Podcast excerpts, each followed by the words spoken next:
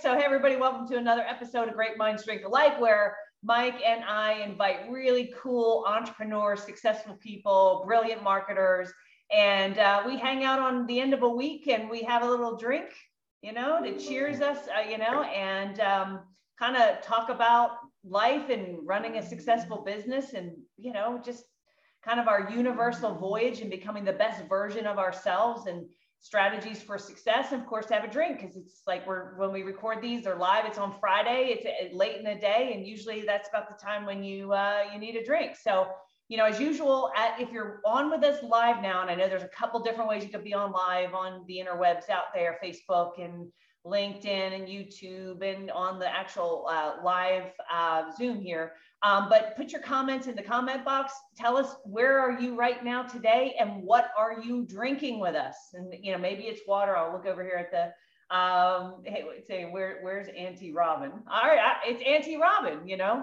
one day i'm going to say it's grandma robin you know but for today i'm still all right still dyeing the hair keeping the gray out all right so you know also use that to put comments in there uh, join us in this conversation. Let me know what you want to ask Steve, what you want to comment on, what do you think is cool. Make sure you find those buttons to subscribe and uh, to our podcast. That way you get notified whenever we have new episodes, right? You don't want to miss one of those.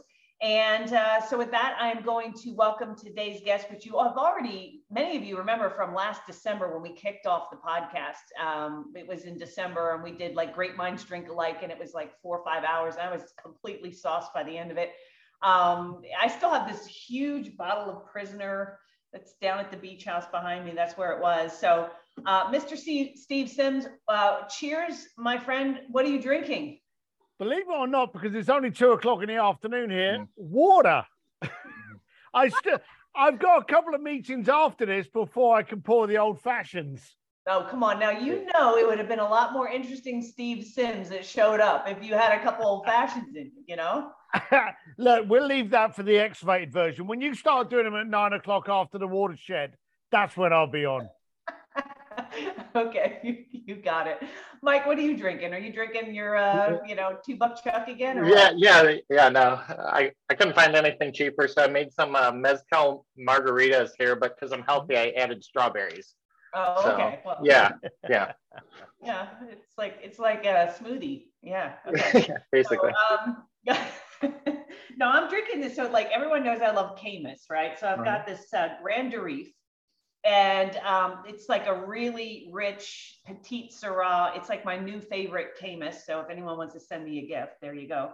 Um, very very cool. And um, all right, so uh, water. I thought for sure you'd show up with like a big bottle. I know. I've actually got to get on a motorcycle in about an hour, an hour and a half's time. So I okay. never drink when I'm on two wheels.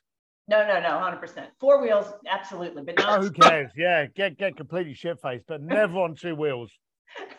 Remember that, kids. Uh, yeah, we're, we're going to get letters. So there, there, we go. I feel an email coming on. Yeah, yeah. Email Karen at yeah.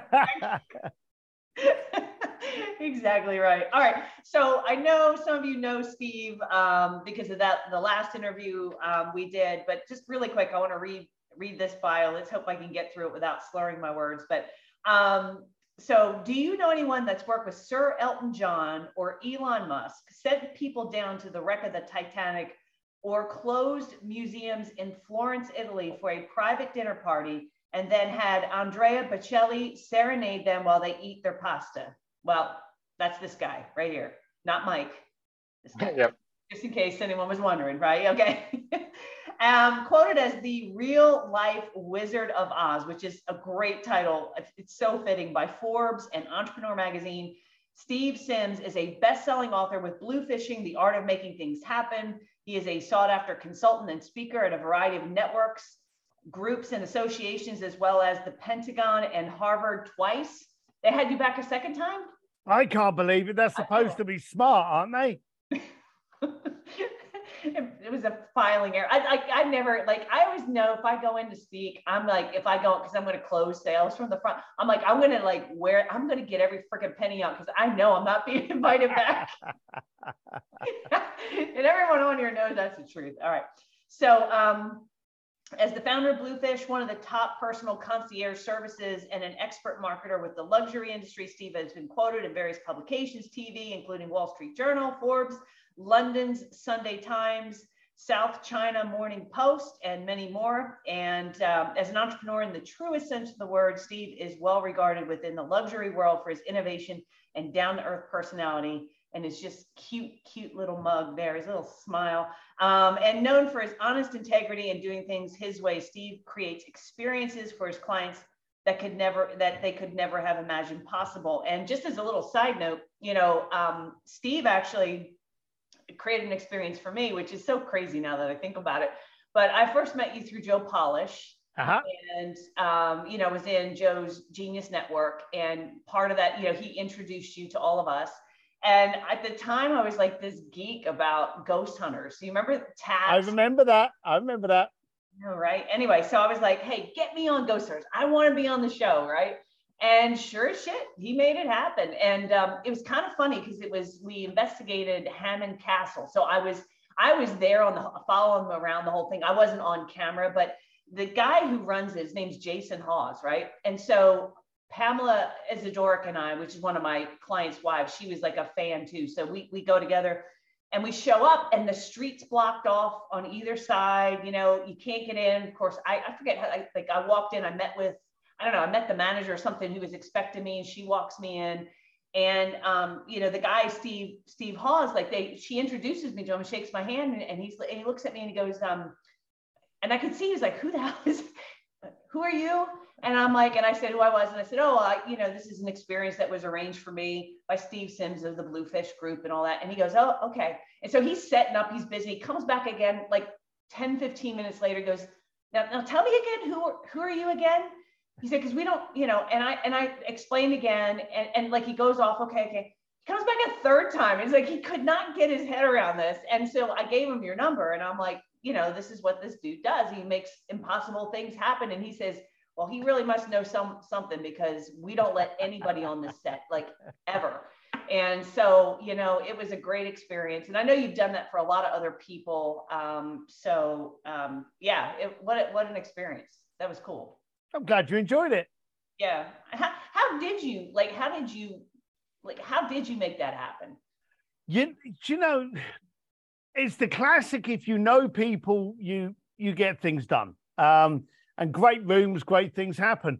My job has never been to care about what I look like. It's been to add value to the people that I know. The more value I can add to people that I know, and I am very, very careful with the people I know, uh, I don't know any wasters or flakes or, you know, snowflakes or idiots. I know people that can make things happen. And the bottom line of it is, I guarantee you, I knew nobody on that show, but I knew someone who they listened to. And so, as long as I've always got that leverage, I've got that seesaw effect that can tip it in my direction, I get stuff done. And as long as I can bring value to the people that I'm asking favors of, whether it be Elton John or, you know, Britney Spears or whatever, I managed to get things done. And I will be honest with you, there's very few times that I don't sit there at the end of the day, usually with my old fashioned going, Jeepers, how the hell did I pull that off? Um, but I, I seem to keep getting it done and I keep going. It's awesome. I mean, it's really amazing. So um, uh, talk a little bit about your your journey, like, because you you started out, you were weren't you working for American Express, the American Express Black Card, and you were running their high end concierge service, right? And then what? you started Blue. Talk a little bit about that, just so people know a little bit of your background. So I'll give you the quick pre, uh, precursor to that. Uh, born and raised an Irish bricklayer in South London, uh, and I was poor. And I realized very, very early on in my life that I don't like being poor. It stinks. Yeah, so I went out to try and find people with money to find out, hey, how come you've got money and I've not? I ended up um, losing loads of jobs, you know, trying to get the wrong things done. Ended up being a doorman. Ended up getting people in the parties backstage, you know, where they shouldn't be. I ended up doing it, and I started this concierge firm. Um, didn't expect it to be anything, and then all of a sudden started working for Lehman Brothers. Back, do you remember those guys? Lehman Brothers. Um, I worked for uh, Hedge, which was a, a, Swiss bank, UBS, Coutts, Coutts Banks, and I ended up working for American Express, and they ended up using us for what was the company, Luxury Lifestyle Services, out of Switzerland, which was the concierge to the Centurion card. Um, then I got approached by Bank of America and they said, Hey, we want you to run our program and actually have a bluefish credit card. This upset American Express. And they said, if you take that contract, you lose ours. And I said, well, if you're willing to accept and tell everyone that, you know, Centurion is actually us, I'll stay with you. And guess what? They said no. So we were like, fine, goodbye. So um, I ended up just continuing it. I had a credit card magazines and it just grew. And without any marketing, and for many years without even a website, uh, it grew to work with at its peak 93 clients. Now, a lot of people are like, how can you survive with 93 clients? Well, when two thirds of them are billionaires, you can survive very well indeed. All right, yeah, that's probably every billionaire in the world. Like, Mike, how many billionaires are there out there in the world? It, it wasn't far short, I'll tell you. We we used to look at the Forbes rich list, uh, and we used to look at the uh, the London Times rich list. And believe it or not, and I won't say where because it still happens today, there is a party every year when the 100 richest people come out. All right, in London, in the I think it's in the London Times or the Sunday Times and there's a party, and you're only allowed in that party as an honorary guest if you have more money than people on the list but are not on the list. And and they have this private party for those people. Now, is that you organize that? No, I just used to get invited every year. Oh, okay. well, who runs that? Maybe I, I got to get them on a podcast. Yeah, no, that, that I, I'm not sure because yeah, that, that's a very secret. It's in Mayfair every single year. Okay. All right, Mike, get on that. All right. You know, use oh, yeah. no social media. Well, you know, we, we have all IT people. We should be able to hack into that database somewhere. I mean, you know, we don't. I don't need an invite. I'm just going to hack myself in, change. Just hacking, yeah. Yeah, you know, I don't need all that. Um, okay, so then, so you started. So you did the bluefish, and then, um, so you so you had 90, 93 clients. Is and all, that was that was it, right? But then yeah, we did some other stuff for, for you know some other folks, but our main our main criteria was to look after the original what Bluefish stood for, which was basically, and we used to joke, but our goal was to make you have more interesting cocktail stories. That's that was our pitch. That was our that was our complete elevator pitch. We give you better cocktail stories. Um, yeah. and we ended up working for 93 of them.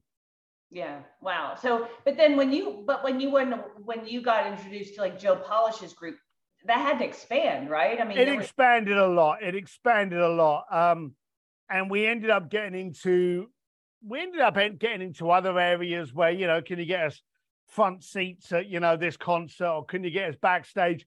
And I won't say it got us more into the mass market because none of that's really, you know, getting backstage tickets to meet, you know, your favorite idol or something like that. That's not exactly something you just Google. Um, but it became more mainstream stuff. So at that point in time, we kind of felt as though we had two businesses. We had a luxury lifestyle business, and then we had our concierge, which really was the original Bluefish and what it stood for. Yeah. So yeah, we we it kind of grew bigger on the luxury lifestyle side. Yeah, yeah. I was gonna say because we we even bought like a couple like you know, because we give them big checks on stage yeah. to the bluefish is like because it, you know you can make cool shit happen and whatnot. Yeah, yeah, and we had that. So we had we I don't know we probably had about five or six hundred in that division. But yeah. um, you know what would happen was we'd end up doing a really cool party for like one group, and it'd be a, a budget of twenty thousand dollars, and then we'd have like one of our original 93 contact us and they go, Hey, I'm going away for a weekend. I don't want to spend a lot. So my budget's half a mil. You know, so you you had these two kind of conversations going on.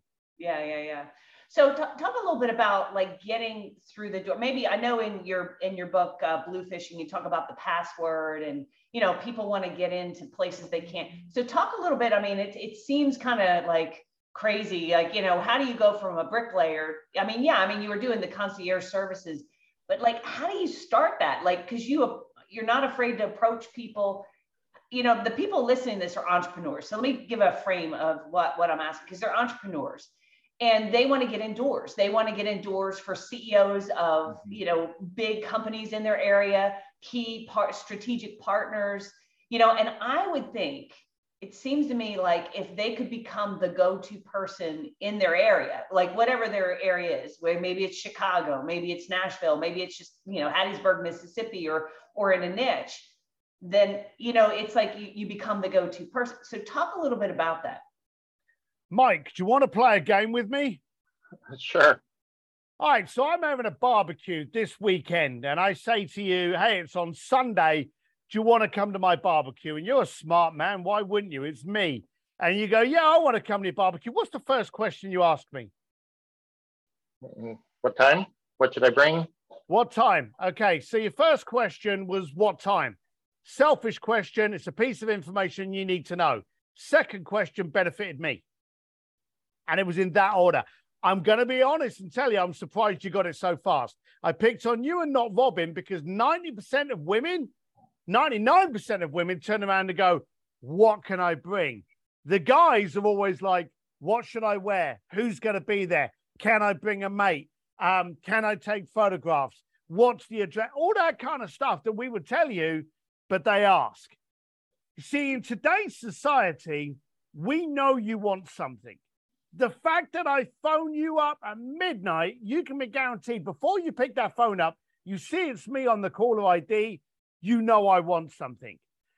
We have low tolerance to put up with what that is. So today we have to focus on hey, now that I've got you, what can I bring to your party? What can I bring to your conversation? So if you want to be the big person in Chicago, find out what people in Chicago need. If you're trying to work into real estate and you're trying to get into real estate deals, what do people selling that real estate need?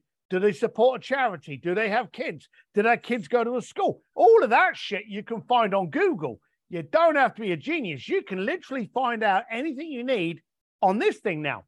Find out what's important to them and turn up with it.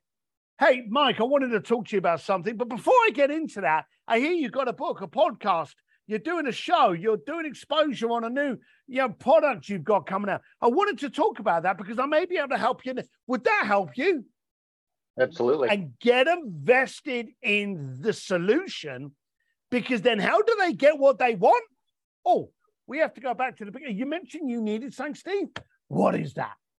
You know, so in today's society, don't overcomplicate it, but go basic and think, what can I bring to the party? Mm-hmm. Yeah.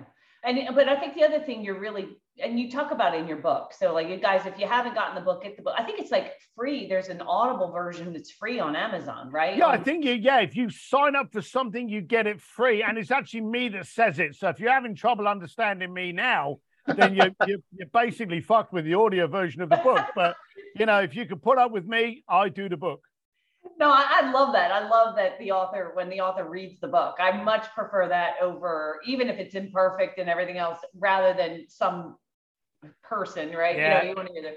Um, but I think it's there's a, you have an, a, and I think that's even you got a new book coming out, Go for Stupid, and I think I think a lot of your life is yeah, exactly. I think, um, and we'll have to help you promote that when you when you like it's in it's coming out in October. Maybe October could, the 18th, yeah.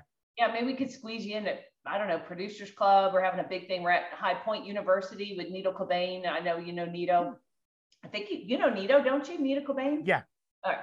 So um, anyway, but but you you're unafraid to connect with people, like you know. So talk a little bit about. I mean, where does that come from? Is it just because you're a bricklayer and you don't give a flying fuck, or is it because you you overcame it? Like talk about like how you're you're fearless in approaching people and talking to them. So I'll, I'll, answer it with a with a little story. We had a dinner party when we first landed over here in Los Angeles, and we invited some friends over to the party. And at the party, there were two of the actors that were just starting in the new Marvel movies. Okay. And one of them, while we were all getting a bit sloshed around this table, there was about 12 of us at the table. And I have to admit, I, I was kind of a bit proud of myself. I had this Hollywood table with these actors, and I'm thinking, this isn't bad for a bricklayer. You know, wish me old pops was around to see this shit. And one of the guys that was uh, one of the characters from Marvel turned around and said, Hey, you know, we're going to be superheroes. We're going on. There's like all of these other films that are going to be. This was right at the beginning of the whole Marvel kind of explosion. And they turned around and they said, If you were a superhero, what's your superpower? and they went around the table to ask everyone, What's your superpower?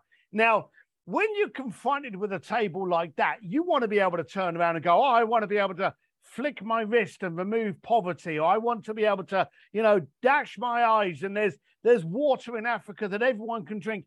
Where seriously, deep down, every man in a planet wants to simply say, I want the superpower of X-ray vision. I want to be able to see through women. But no guy's going to say it, but we all know that's what you want.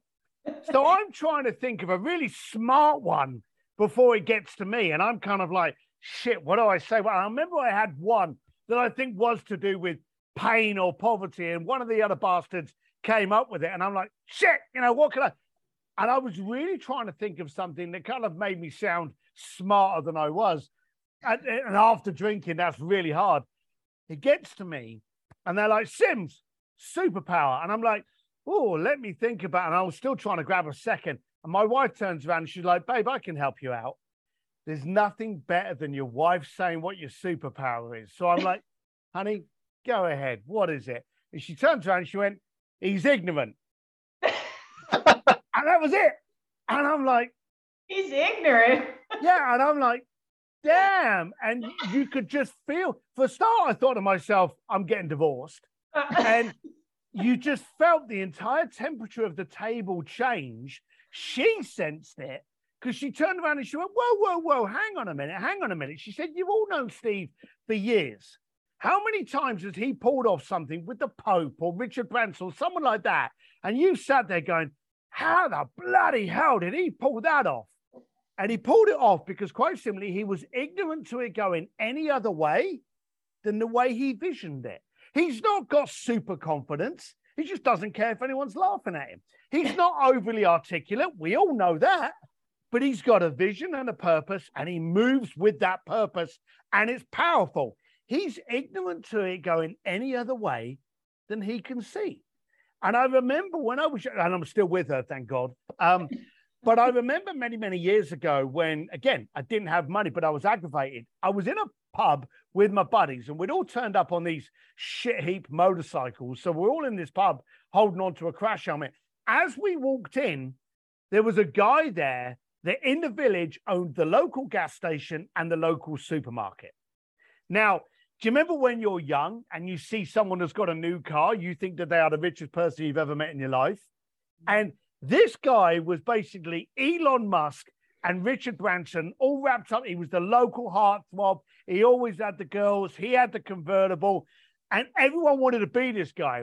And this was the first time I ever saw him. So one of the guys was, "Oh, that's him." So I went, "Oh." So I walked up to speak to him because I knew what my two clowns were like. They were poor, and we were going to be arguing over who bought the beer. So I knew how that conversation was going to go. Let's see how this one's going to go. So I just went up there and I went, Hey, how you doing? You don't know me. I'm Steve Sims. And he turned around. I remember this. And he went, Well, I'm just about to get a beer. You're here. You're in my way. So do you want a beer? And I'm thinking, score. I've already got a free beer out of this. And I turned around to my mates to make sure that they got a free beer as well. You know, you look after your mates. When I turned around, I saw they were on the other side of the pub leaning up against the wall. No beer, just leaning up against the wall, watching me do my thing. And I suddenly, I suddenly saw it there and then. There are people that are so scared they won't move. And then there are so, some people that are so scared of where they currently are will do anything to get out of it. Now, I didn't want to be poor. I didn't want to grow up poor. I didn't want to grow up stupid and, and ignorant to what was possible. And that propelled me forward. Mm-hmm. But to them, it stuck them in sand. And I realized on that day how different I was to my mates. Mm-hmm. Sadly, never spoke to those two guys ever again because I realized I can't go to this side of the room if I hang over there with those. Yeah, yeah. It's sad, you know, because you're right. There's, you know, as you go, as you grow as a person, you know, a lot of the people that you used to be friends with, you would work with, you, you know, clients, it's a, you know, you start to hang with a, a, a different group, you know, and you it's, you know, and it's, it's not, you know, it's not that you don't care about those people and, you know, whatnot. It's just that the, the conversations they have, the things they care about, they're just, you, you just find yourself at odds, you know? So, um, yeah. Yeah. But uh, so like so if somebody okay, so let's say somebody on this podcast, Mike, was downtown Nashville and he sees Reba McEntire at the bar. I don't know, like what how would you coach him to go up and talk to her or anybody? You know just somebody he sees somebody famous elon musk is standing there. Like what would you i mean obviously you would approach but what would you what would you say? Do you have like a shtick or do you just kind of say whatever comes to mind i don't have a shtick but i do have a structure okay so the first thing you do you see Reba McEntire and you want to have a conversation with her okay first thing you should do pull out this little fella Google, look at the pictures, and see if you can find any abstract fact about her. Maybe she was in a magazine where she spoke about how she collected vintage chairs. Or maybe you found an article that she was a very uh, keen home gardener. You know, something abstract. I always try to find the abstract thing. They're not looking for a Wikipedia on their greatest hits.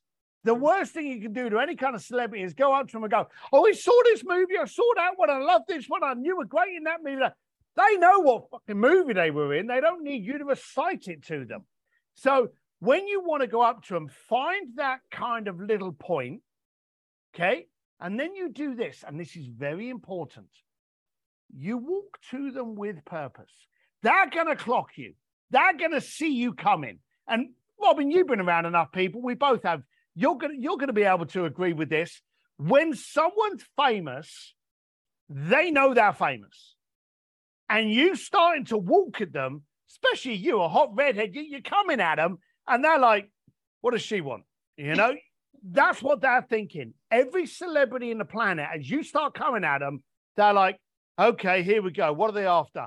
A do they want a Wikipedia, my greatest hits?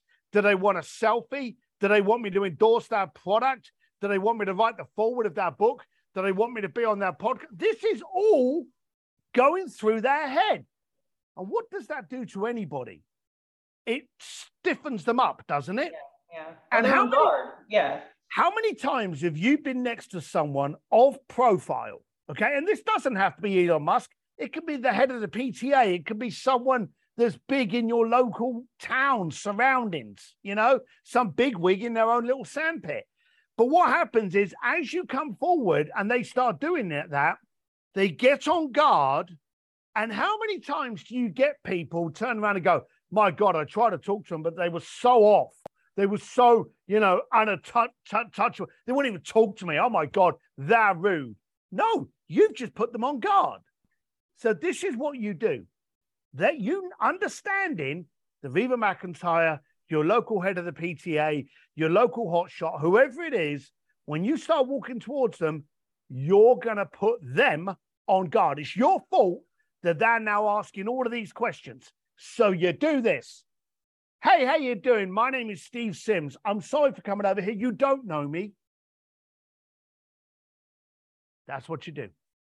It relaxes them. How many times, Robin, has someone come up to you and spoke to you, and you know you're kind of like, "Hang on, do I know you? Have we met at a party? Are you a friend of a friend? I don't want to upset this person, but do I know you?" Mm-hmm. Yeah. How much is it of it's a relief when they go, "Hey, Robin, I heard you on your show. You don't know me, but I love your show." Mm-hmm. Does that not relax you? Yeah. So that's the first thing you do, and then you follow it with the barbecue. Hey, Reva, I, I saw that you, I saw an article once and you collect vintage chairs. Love vintage chairs. What got you into vintage chairs? and Mike and collects vintage chairs. It just so happens he's sitting on one. We could talk for hours. Yeah. yeah. So that's that's the point. You use your and I've done this so many times. When I got true story, it was in Bluefishing. Um, when I got my deal with Sir Elton John's Oscar party, I found out that one of the heads of the board that put the party together collected shoes. And what he would do was he would travel around Europe, find these pieces of leather, and then send them to his favorite cobbler who would make shoes out of them. Okay. And he was known for this fetish of trying to find this burnished leather and different kinds of skins to have shoes made out of them. So when I walked up to the bar, because I saw him there and I wanted to hit him up for his contract, I stood at the bar, and of course, he looked around at me. I'm 240 pound of ugly. When I'm stood next to you, you know I'm stood next to you. And he looks at me a bit sideways and like carries on ordering his drink. And I literally just turned around and went, freaking hell, man, I absolutely love your shoes. that was it. He's like, you do? I'm like, what color are they? I said, you know, I'm, I'm checking them out. And they're like, every time there's, these shit, I had this leather. And I went up, he was gone. I didn't get a word in for about 10, 15 minutes. Didn't have to. I had ignited the touch paper, just stepped back and let him get on with it. Yeah. And when I put it in the book, he actually contacted me and he went, that was me. You did that to me, didn't you? And I said to him at the time, I said, look, I wanted a relationship with you so much, I wasn't willing to take it to chance. Oh, good answer. Is that okay? Oh, I love that. That's and great. he turned around and he went, That's great. And then I heard from a friend of mine that I'd made that's in his circle saying that he was in a party going, Yeah, that was me in the book, and starts promoting that story about it. So, first of all, move with purpose. If you move at someone kind of like jittery and your eyes are all down and you're all down, Never, and Robin, you'll know this. How many times do you see people meeting their idol? What's the first thing they do? They bow. You know, uh, if you watch the Oscars and you see the fans and they're calling the celebrities to come over and sign something, as the celebrity come over, watch their body. Their body will literally hand them the stuff and they will bow. Subserviently and subconsciously, we bow to people that we think are bigger than us. You can't meet someone on a level playing field if the first thing you do is bow to them. So chest out, your shoulders back, head up, move with purpose. Hey, Robin, it's great to meet you. My name's Steve Sims. You don't know me, but I did see that podcast you were doing. That is fantastic. I got a way that I could actually help distribute it for you more. Would that be of interest to you? Mm-hmm, mm-hmm. Just suddenly get into the barbecue as fast as you can. Yeah.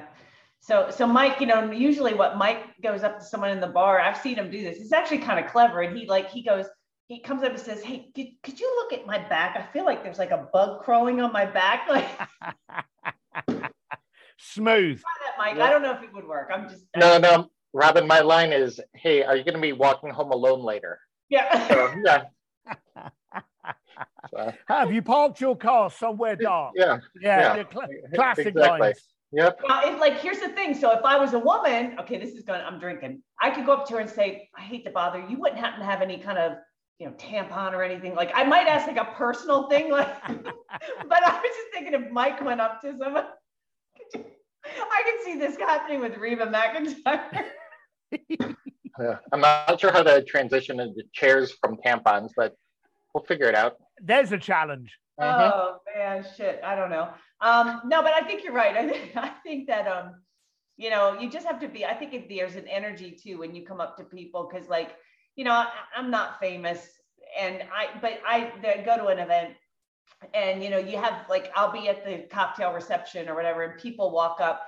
And the people who are just relaxed, you know, they just come up and like, hey, how are you doing, Robin, or whatever. You can almost sense the tension of somebody coming up because they have like this weirdness and you just go oh they're going to ask me something. This is going to be weird you know? You can just you you can sense that energy. So well let me ask you and this. you don't know you don't know where you reach today you see the yeah. trouble is we do all of these things we speak on stages we do but we don't know who is discovering us i remember i did your last event and uh, a, a, a coaching a speakeasy member of mine by the name of Adam Raymer Brown, and I'm calling him out for a reason. He contacted me so excited that I was on your show. Okay, so excited. And I'm calling Adam Raymer Brown out now because two days ago he got engaged. So, Adam, congratulations, mate. Yeah, but, congratulations. All right, very cool. There you go. But yeah, you never know who you're reaching. Yeah, yeah.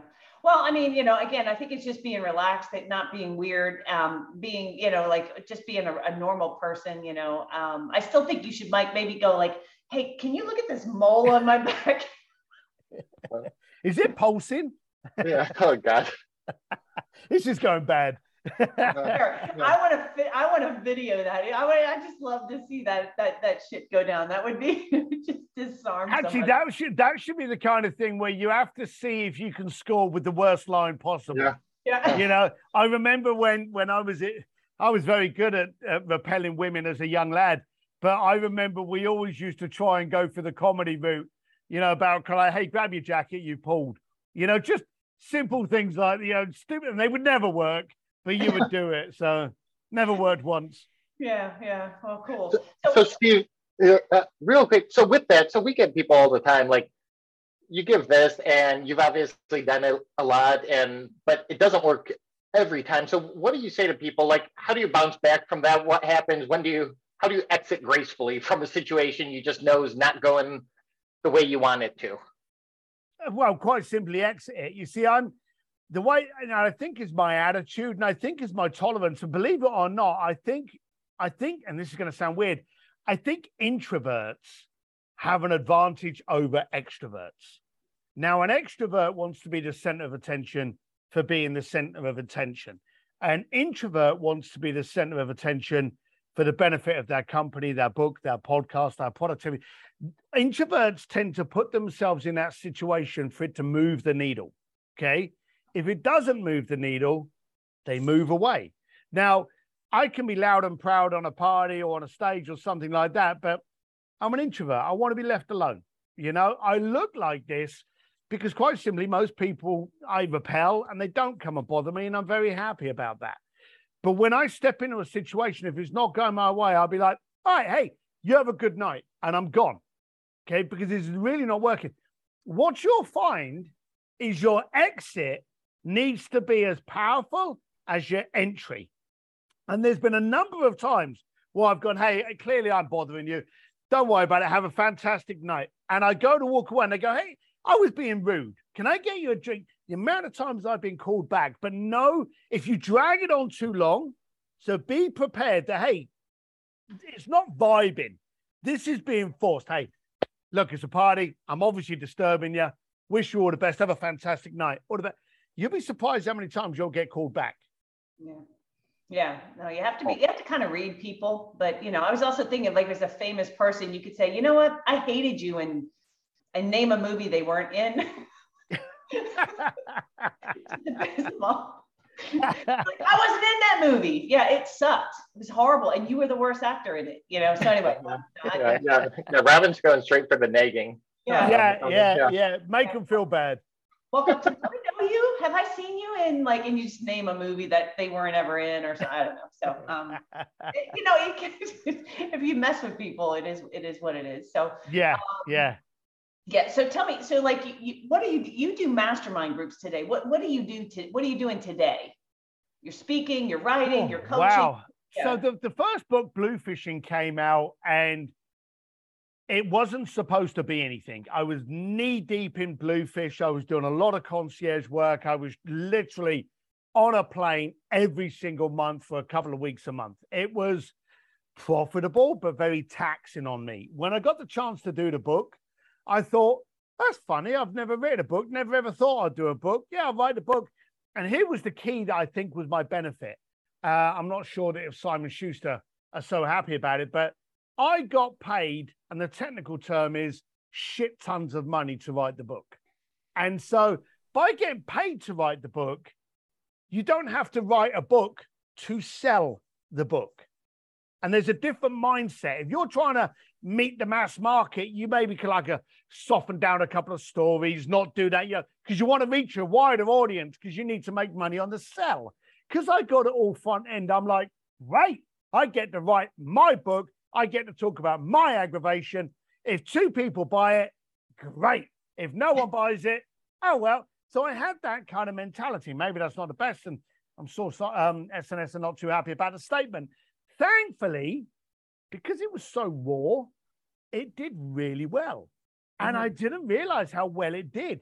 Did it? People were like, "Hey, do, do you do you train? Do you coach?" And of course, I got more speaking gigs, and I got, and, and my life just changed. So I started doing more and more. But one of the things that came out of it, which I really kind of um, didn't expect, which is one of my, my big surprises, was me and you, Robin, we go to so many masterminds and conferences and summits, and you make your decision based on this person's going to be here, this person's going to be here, this, and you know everything before you even pay.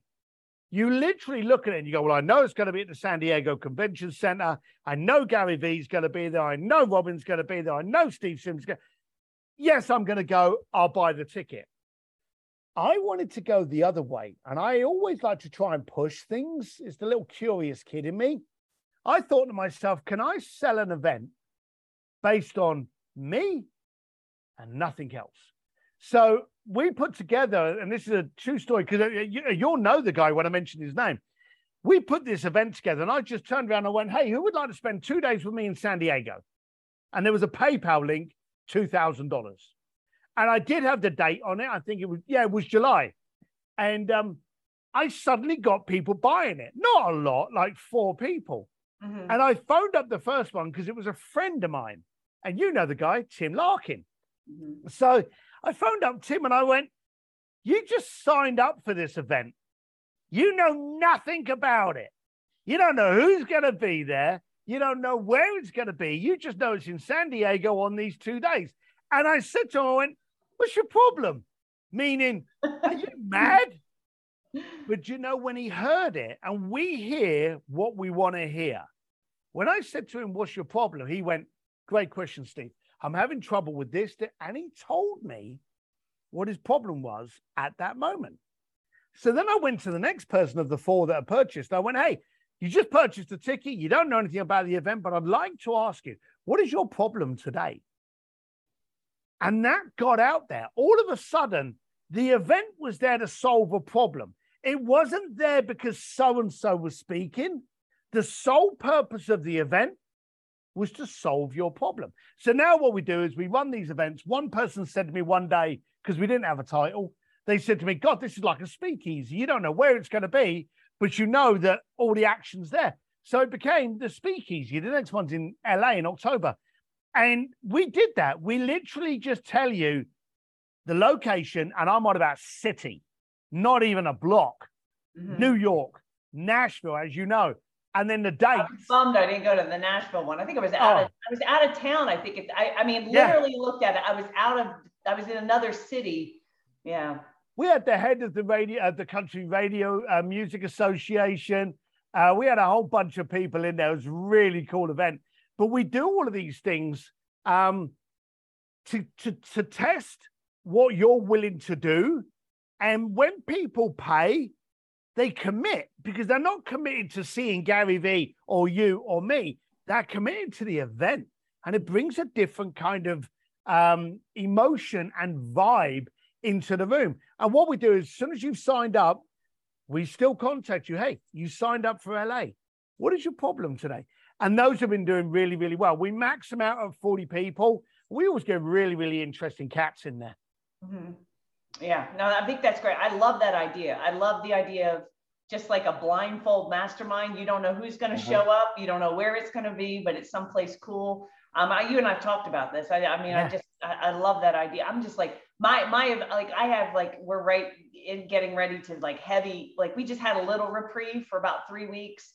And now um, starting next week, all the way through to November, I've got an event every week. So we're just like, you know, crazy, but I definitely would, I, would love to get to one of your events. You should come back to Nashville, make it easy. all right. Have it on a Saturday or Sunday because I'm usually not having events on those days and I'm pretty sure I can make it. You know, can you make it convenient for me, please? Just um, for you. Be, be a speakeasy for one. Yeah, you know, either that or, you know, I'm trying to, Kevin O'Leary's down in Miami. Um, I'm trying to get like a meeting with him, like down in Miami. Marcus Lemonis is down there too. We had yeah. an event, you know, with Marcus Lemonis, and that was fantastic. Like he just ripped for like a, half a day audience. It was no no agenda, just him kind of talking to people. It was phenomenal. Sometimes those unplanned events, if you get the right people in the room, are magical. I mean, I know that sounds so corny, but you know, it's magical. And literally the conversations that you happen. just hit it. Yeah. And that, there's the thing. How many? I, I had a friend of mine said to me, "I'm going to throw a mastermind," and I went, "Oh, tell me about it." And straight away he went, I've got this auditorium, it's got 500 people, and I've got this happening, and I'm going to get this people. And I went, You're talking about the foundations, you're talking about the room, you're talking about the lighting, the AC. What's the event going to do to the person in it? Yeah. And when you said, you know, if you had if you threw an event, let's say for argument's sake, I got a pub in East London and I had Elon Musk and uh, Jean Paul Jourier in, in the in the pub, and we just we riffed for an entire day. Mm-hmm. Would that not be one of the greatest events? Oh yeah. But it's in a pub. People worry too much. I've thrown events in the Bunny Ranch in Reno, in the Tesla plant in Fremont, in the ManyChat headquarters, in a music studio in Los Angeles. I always try to find a quirky kind of location and yeah. make sure that my focus is not on a conference, boring, dullard room, but on the people inside it and what I'm going to trigger them with. Yeah, it's it's brilliant. I mean, it really is. It's absolutely brilliant. It's someone who goes to a lot of masterminds, goes to a lot of events, runs a lot of events.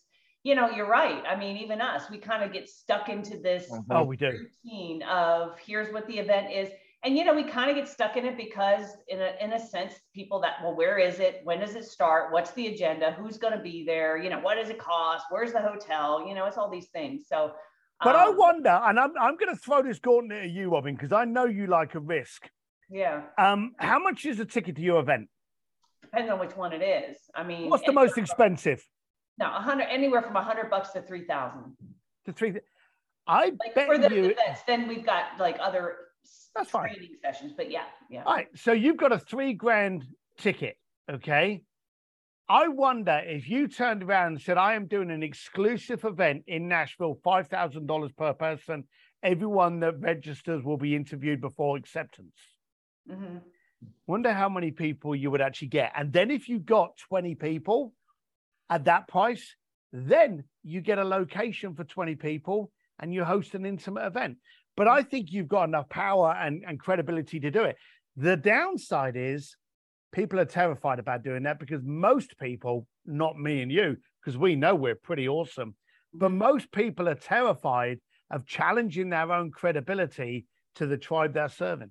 Yeah. Well, we are doing a, an event with Robert Herjavec. I got him to agree to let me bring a small group to his office because um, he's a cybersecurity company. It's in Kansas City. So we're we are doing a couple like we did the event with Marcus Lemonis. We did this with Robert. I'm trying to get something going with Kevin down in Miami because he has he, he's a, he's still Canadian resident, but he has a yeah. he has an office down in Miami. So we're trying to get things going like that. But uh, you know, and those those kind of events, you know. But you're right. Is it like if it was me, I didn't say, hey, we're gonna have Marcus Lemonis or uh-huh. Kevin O'Leary or something like that. Yeah um, that might be cool. So, so talk a little bit. So, I want to also kind of talk to you a little bit about the experiences because I know people are, you know, we're getting close to the top of the hour here, but like, what are you? What are some of the coolest experiences either you created for yourself or for a client?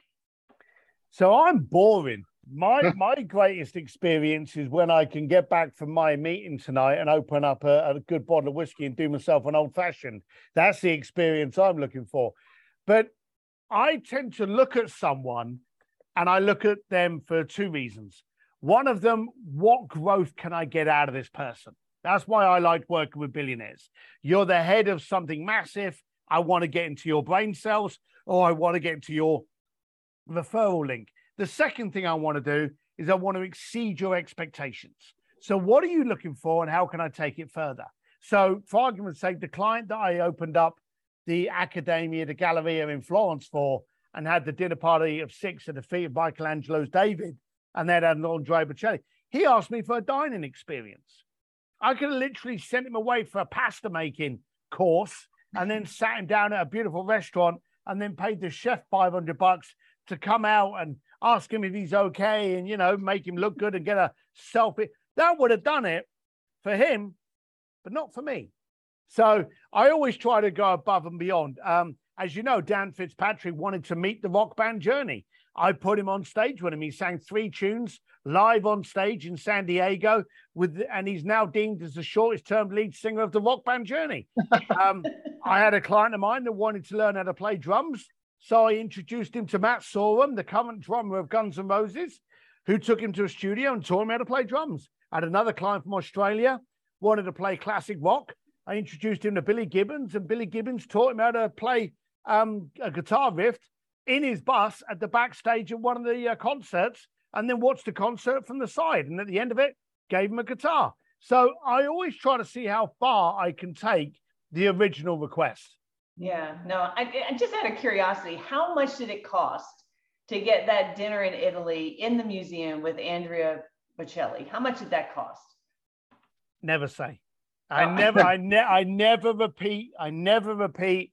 Sometimes, sometimes okay. it's actually in the contract. Sometimes in the contract, the person I'm getting, we're actually not allowed to actually mention her because they don't want to be prostituted. They don't want to be a case of, hey, I see your four hundred dollars. You know, would you do it for three hundred and fifty? They don't want those conversations, so we never discuss it. It was certainly, it was certainly a, a, a nice deposit for a house. Oh, I bet. I mean, like I just think about it. It's just like, what does it take? You know, and it's um, you know, but, that's a good point. That's a very good point. The easiest way to repel a celebrity, an authority, or someone in power is to come at them with a price tag. I was or, actually. Or here's what I'll tell you right now, or not want to pay them because I, I get that. I get that all the time. Hey, Robin, we want to have you come speak. Blah, blah, blah. And I always hear people out because you never know. There could be an opportunity but oh, oh, you know, we can't pay you to do it. And uh, like Mike Rowe, for example, is somebody that we've had at our event, and Mike Rowe gets demands all the time. And um, you know, and we had him on our event. He's phenomenal. Um, and you know, I'm keeping a line open to Mike Rowe because I want him to come back. I want him to talk about his new, um, you know, he's got this sweat pledge, but he's also got this um, sort of an honor code like system for working and he's kind of trying to get it into universities and i said why don't you get it into corporate america because people like me run a business would love to have someone to teach the work ethic you know what i mean as, as a course. And uh, i said look when you're ready to roll this out with corporate america i'll be your first guinea pig and i'll make it work right? That's the key. And and he, they kind of came back and they're like well we're not doing this for free. And i'm like no no i'll pay for it you know but it, you know, when I've talked to people, everybody's trying to get something for free, you know, and I think that's the other thing. If you're going to want, if you come at it with, I'm willing to pay your fee, and maybe there's a way you can negotiate off that, or, but don't go in trying to ask for something for nothing. I think that's the, that's the thing. Again, right at the beginning, barbecue game, what can you bring to the party? It may be a check, it may be a donation to that charity it may be exposure for that charity. It may be exposure for that book, but you've always got to come with a value. Right, right, exactly. Very cool. All right. So, Mike, what other questions do we have? I'm not like really paying attention. Is there any other questions we should ask Steve while we got him? So there, there aren't so many questions right now. So if you are listening, type in a question. But just talking about the bringing to a party, um, heard a, heard a joke recently, and uh, old rancher hires this young ranch hand at the end of the first day, young ranch hand did a great job, and he says, "Hey, I'm having a party on Saturday. There's going to be lots of sex and drugs and rock and roll." Ranch hand, typical guy, says, "What should I wear?" Old rancher says, "Doesn't matter. Just going to be you and me." So. nice one. Nice one. Nice, exactly right. All right. Well, yeah. tell tell us about your new book, Go for Stupid. I want to hear about what this book is. Why did you write it? What is it? Yeah, give us a little preview because you're going to have it released in October. Yeah, I got angry. Uh, isn't it amazing how much stuff we do when we get aggravated? And I was getting really, really pissed off, especially because of COVID, how we were growing into a, an incredible gotcha society. How it's a case of we want to look at what you're doing, then we want to pick it apart, take that nugget out, and make you sound ignorant, stupid, racist, rude, you know, just something. So, because of that gotcha society, so many of us now are not doing anything. I had a friend of mine the other day who's an extrovert and he was going to a party. And I said to him the day after, How was the party? He said, I didn't go. And I said, Why not? You love a party. He said it was fancy dress. And I said, Well, why didn't you go? He said, I didn't know who I was going to offend by turning up. So I couldn't risk it. We're so scared now of what we do because, not because of doing it, of other people ridicule and laughing at us. And today, a lot of people won't try to go for the goals that they want, whether it be business, whether it be relationships, whether it be in personal growth, for fear not of failing, but of other people seeing it. And so I realized when I was kind of like in the world I was with, Jeff Bezos couldn't give a shit. You're laughing at him. Elon Musk can't hear you. Yeah, Richard Branson doesn't even know your name. They don't care. And so they go out with these amazing, ridiculous, stupid goals and then stand a chance of achieving them. So I wrote the book based on how I managed to get a lot of things done by just going for stupid and not listening to the white noise. And then the lessons I'd learned from other people. And I even go into uh, old past stuff that is now just we couldn't live without, that at the time was ridiculed. You know, Henry Ford was blasted that the idea of a car was ridiculous. You know, the idea of using coffee for a drink, people tried to ban. You know, all of these kind of things is just stupid. That if someone didn't keep pushing, knowing what the vision was going to be, and actually listen to the idiots, mm-hmm. it would have never got off the ground. So I wrote the whole book around how to go for stupid goals, how to set them, and the art of actually achieving these ridiculous goals, like I have. Yeah, no, it's a great topic, and you're right. I think it's. I was just commenting this to. We had a client coaches call, and I know some of them are, are watching somewhere online. And I, you know, I was saying, you know, I it, ever since it's it's been kind of building, but COVID really kind of made it. It seems like everybody's just angry and pissed off, and yep. no matter what you do, um, there's people that the people who bubble up are the ones who with the hatred and you're you know they want to take you down you know and i think it's there you know the thing the reality is it's usually a really small percentage of people but they're really fucking noisy. And they're on every social media platform and they're everywhere. That's like their life journey is to be grumpy about and pissed off about something. You know most people like you know they're happy they're productive they like you they like your idea they just i don't know we it's like as a society it's a sad commentary but we feel as though like if we like something i mean you know facebook has the like you know we'll, we'll hit the like. But if we hate something it's like we're going to write a fucking paragraph about how you're an idiot like you know what i mean? Like it's like okay like think versus I got to tell you why you're a moron and why you're stupid. So I love that you're doing that because I think we do need more people to be able to, and it's tough. I mean, don't you feel it's tough though to stand up against that? I mean, we always say, oh, don't listen to them, but it's hard not to. When you're when you're looking on Facebook or you get emails or you get and this hate's coming in. I mean, how do, how do you overcome? I mean, you don't have that. I, I can't imagine people not liking you, but I mean, like, oh, I get it a lot. I get people saying really? to me, you know, I mean, I mean, that sincerely. Like, do you really get that a lot? I do. I do. I, I get both mail and email. And every time something's reported with me hanging around with someone, uh, they'll turn around and they're like, how, how do you sleep at night when these people are making so much money? And I'm like, absolutely fine on a bed of feathers. You know, it's just, it, I just, laugh at it. But the point is, there's this old saying about be so successful you have haters. The yeah. downside is those people don't bother me. The people that bother me were usually those ones closest to you. Yeah. Those people that you start talking about your goal, your dream, your aspiration. And again, it's your little circle of five. And you get one of those go, Really, Robin, you're going to do that? Are you Don't be silly, girl. And the trouble is, you stand the risk then of diluting your standards to meet theirs. Mm-hmm. Most people laugh at you, not because it's a ridiculous idea, but are scared that you're going to achieve it and to validate that they're inadequate. That's usually the problem. So mm-hmm. now today's we have to just keep going forward. That white noise—you've got to look at it and go, you couldn't afford me in any case. So why should I be listening to you? Yeah.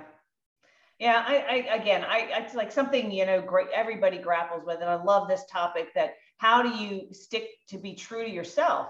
You know, like we, I get on here and I'm drinking, I say stupid shit, like you know, oh, oh yeah, talking up Every to single Reba, time. To Reba McEntire, ask her for a tampon, like that's yeah. ridiculous, right? And I know I'm going to get an email. I was like trying to get Mike to do that, but you know what I mean? That's a ridiculous idea. But I'm just, you know, that look, it's you can't be on stage as much much as I am or video or like you. You can't and and and be fake, right? No, and no. and you're also going to say stuff that's stupid from time to time. It's like we can't walk around with a constant filter or you're not authentic, right? So everybody says be your authentic self, and then when you are, everybody like criticizes you for it, right? So yeah. Um, yeah. I think I think that's a word that we need yeah. need to get a handle on this authenticity.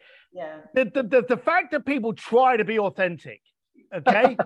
the key is to try to stop being everything else. You know, if you shed all of the shiny, the pretty. How many people go and go onto a video and they're worried about what their hair looks like, what their outfit looks like? Gives a shit. If your content's crap, it's crap. If your content can help someone, now you're an asset. So yeah. stop trying to worry about this authenticity. Stop, stop trying to worry about being your true self. Start focusing on what you say helps someone. You are a solution to someone else's problem, then you become that asset. Absolutely.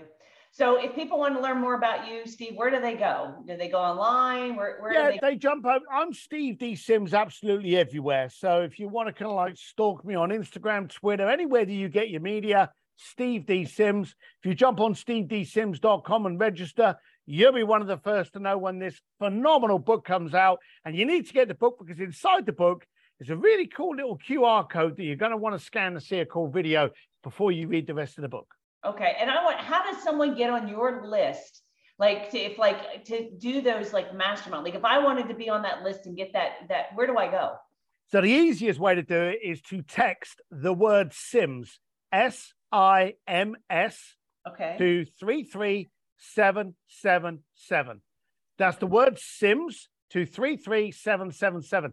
And if you're outside of the US, because that only works in the US, then just go to stevedsims.com and subscribe to the newsletter. But the best route is definitely through my text. Okay, I'm going to sign up for that. I think, I mean, I think you email me. I kind of follow you, but I, am going to sign up for that that text. And I see Mike just posted on the chat. So yeah, maybe I'll see one of you guys there. If I'll, you know, we'll go to one. If you have one in Nashville, provided I'm like not in another city somewhere at the time. you know, because clients kind of get grumpy when I sell them a seminar and don't show up for it. Then so, you're not there. Yeah, no, they. I can see they can get a little bit pissy about that. Yeah, you know, although Mike does a good job, I could substitute. He just put a red wig on; they wouldn't know the difference. Yeah. You'd shave, maybe not. I don't know. Maybe. well, my friend Reba kind of looks like you, yeah. and we just got to get her a nice chair to sit on. We're, we're there good. You go. A couple tampons. Yep. Yeah, let, will be fine.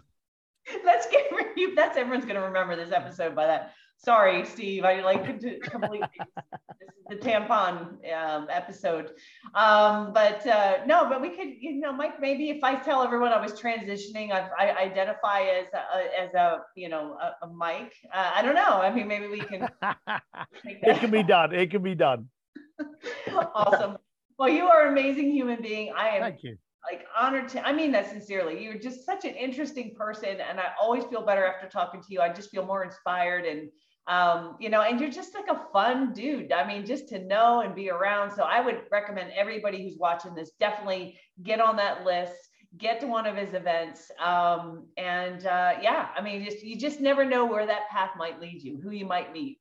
Yeah, no, I agree. Thank you so much, Robin. Thanks for yourself. Look after yourself, Mike. Thank you very much, and good luck with Reba and the tampons. Yeah. Good lord. All right, I think we're done. Okay. All right. Bye. Bye, everybody. All right.